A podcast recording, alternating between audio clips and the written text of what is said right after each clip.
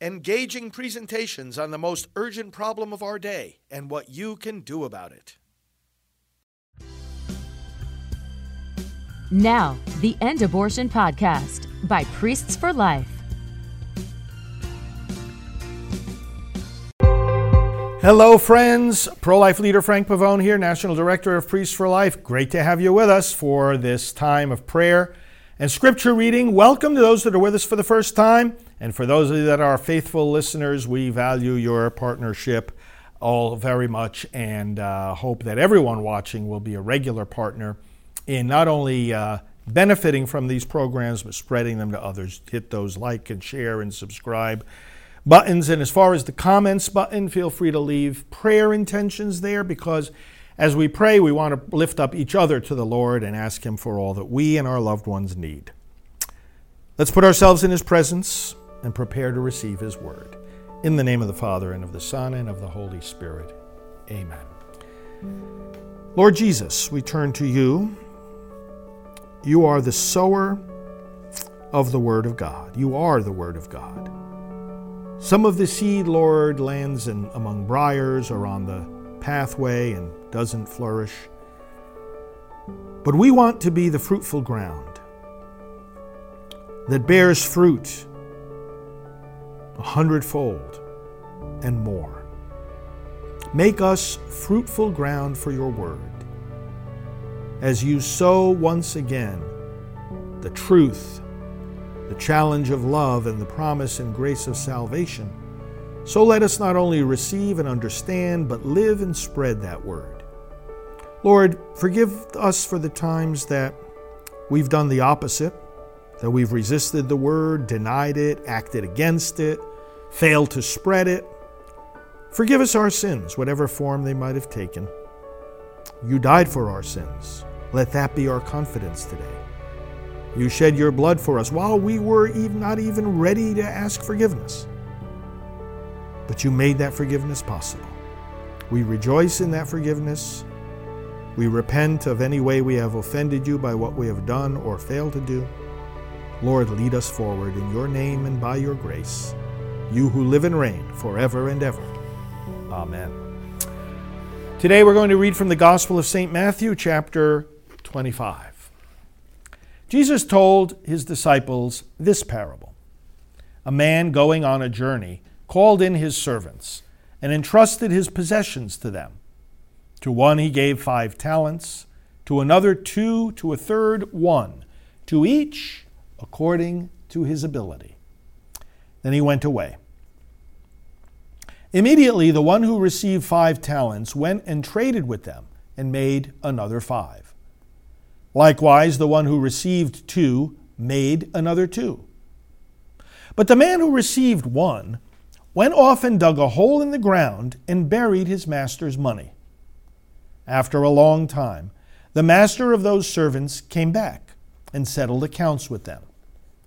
The one who had received five talents came forward, bringing the additional five.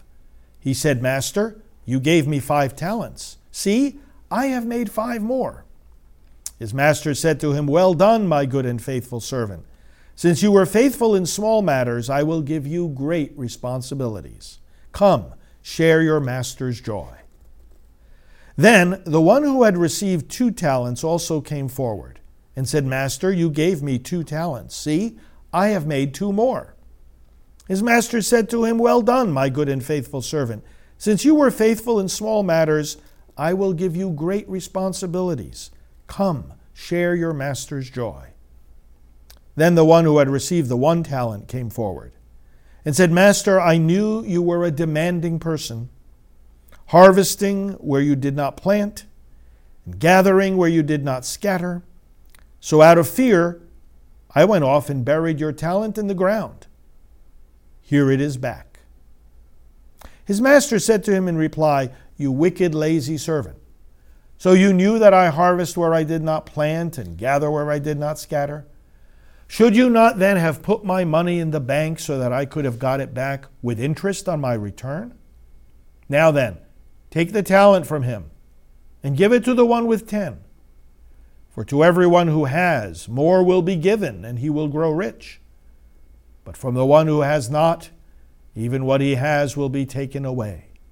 And throw this useless servant into the darkness outside, where there will be wailing and grinding of teeth.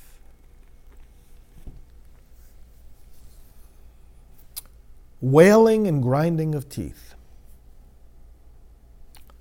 I missed the opportunity, is what these souls will be screaming for all eternity. I missed the chance. God gives us generous opportunity to do what? To grow in holiness. We saw in previous days the, the need to stay awake and to keep our oil in the lamps and to grow in holiness. That's our calling. Grow in virtue. We have many opportunities to serve.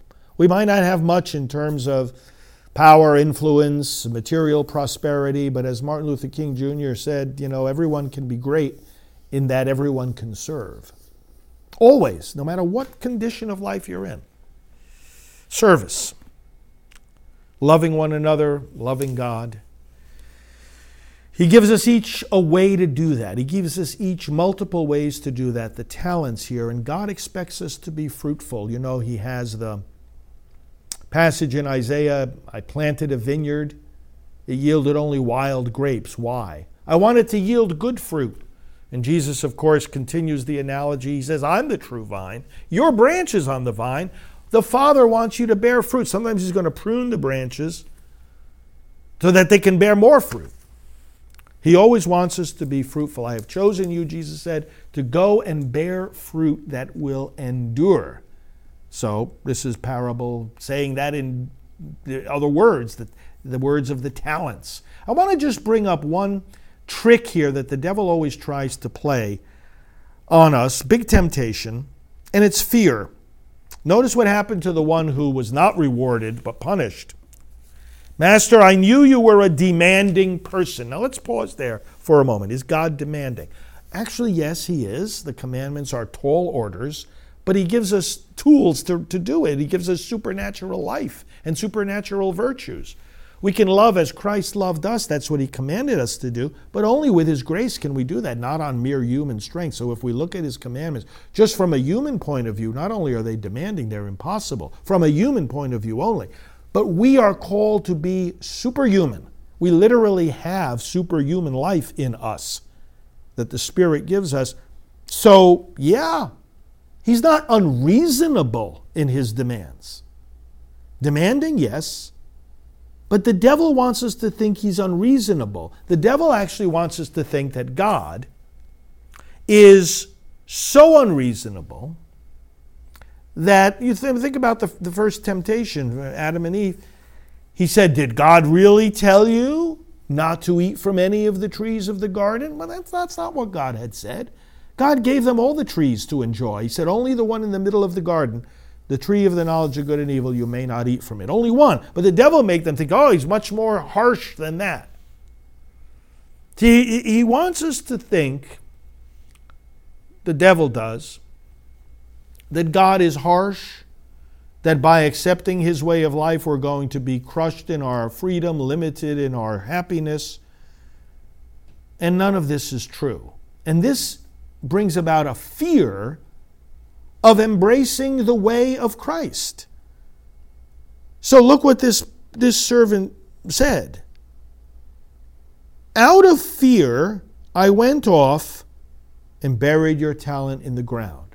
I was afraid that the way of God, the way of living out his commandments, the way of Christ, the way of discipleship, would be so costly that it wouldn't be even worth trying. Now, remember, there's another temptation that uh, Bonhoeffer spoke against, you know, a cheap grace.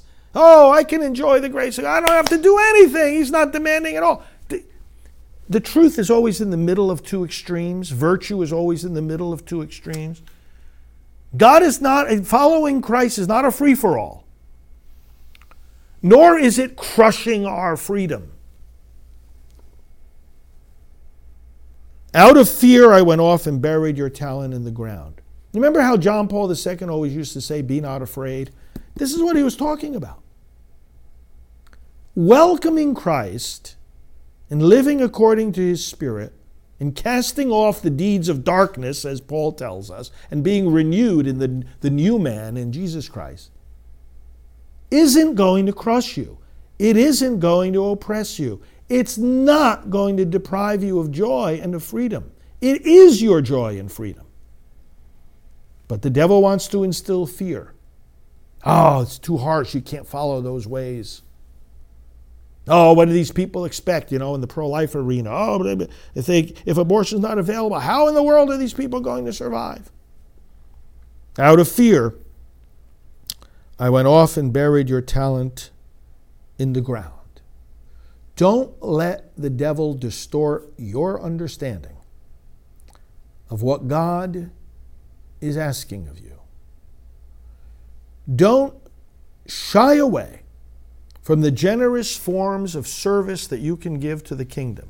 Don't shy away from activities of love and of service, especially so many of us involved in the pro life arena, opportunities He may give us to save lives.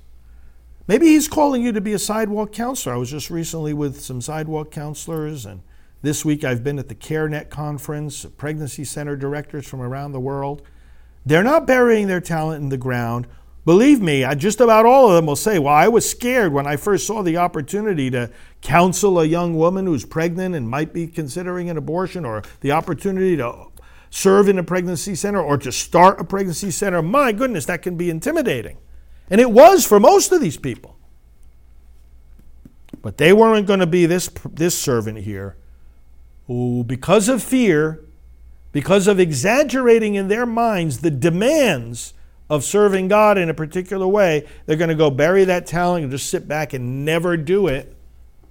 You know, brothers and sisters, life is full of opportunities where, you know, we might try and we might fail. It is so much better to have the scars of failure, to have the, the history of having tried something and it was a it was an utter disaster. So much better to have that on our record than to have not even tried. This is the one. Notice, he's punished. So, what did he do wrong? What he did wrong was that he didn't do anything. So many people have it upside down. So, I, I can't try that. I'm not going to dare do that because they're so afraid to fail. We got to be afraid of not trying because he was punished for not trying. This was actually a sin, sin of omission. Lord, the Lord uses the word wicked. What do you mean he was wicked? He got a talent, he buried it in the ground, and then he went off just, you know, it doesn't say he killed anybody, it doesn't say, and even the Lord called him wicked.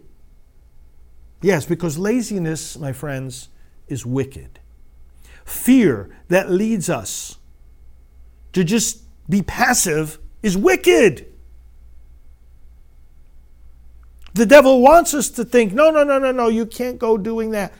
God will never be happy with you. God will never be satisfied. He's too demanding. No, it's just the opposite. God has given you talents. He has given you the ability to serve in ways that you haven't even been able to imagine yet. And you're not going to know unless you take that step. It's like the disciples at the beginning of John's gospel uh, Master, where are you staying? Come and see, he said. Don't just stand here in the middle of the road trying to have me explain it to you and reassure you. No, take the step. Come and see. You think God has a particular plan in mind for you to serve Him? You think you might want to become a member of the clergy, a preacher, a priest, a religious? You think you might want to start a pregnancy center or do some courageous pro life work, let me tell you right now the Lord is saying to you, Come and see. Don't think that you have to be certain in your mind before you take the next step. The way the Lord wants you to become certain is to take the next step while you're still uncertain, and He will teach you as things unfold. Believe me, if God doesn't want you to do a particular thing, He'll let you know that He doesn't want you to do it. Too many people are waiting for the absolute certainty that He does want them to do it before they even take the first step. No, that's not how it works. Go do it. And learn in the doing. As long as you can make an initial assessment, you have the desire to do something, you have the opportunity to do it, you have the ability to do it in as much as you can tell at the moment. Again, I'm not talking about absolute certainty. Well, then take the first step. Be generous. Cast fear aside. Fear is of the devil. Cast fear aside and serve him generously. Let's pray.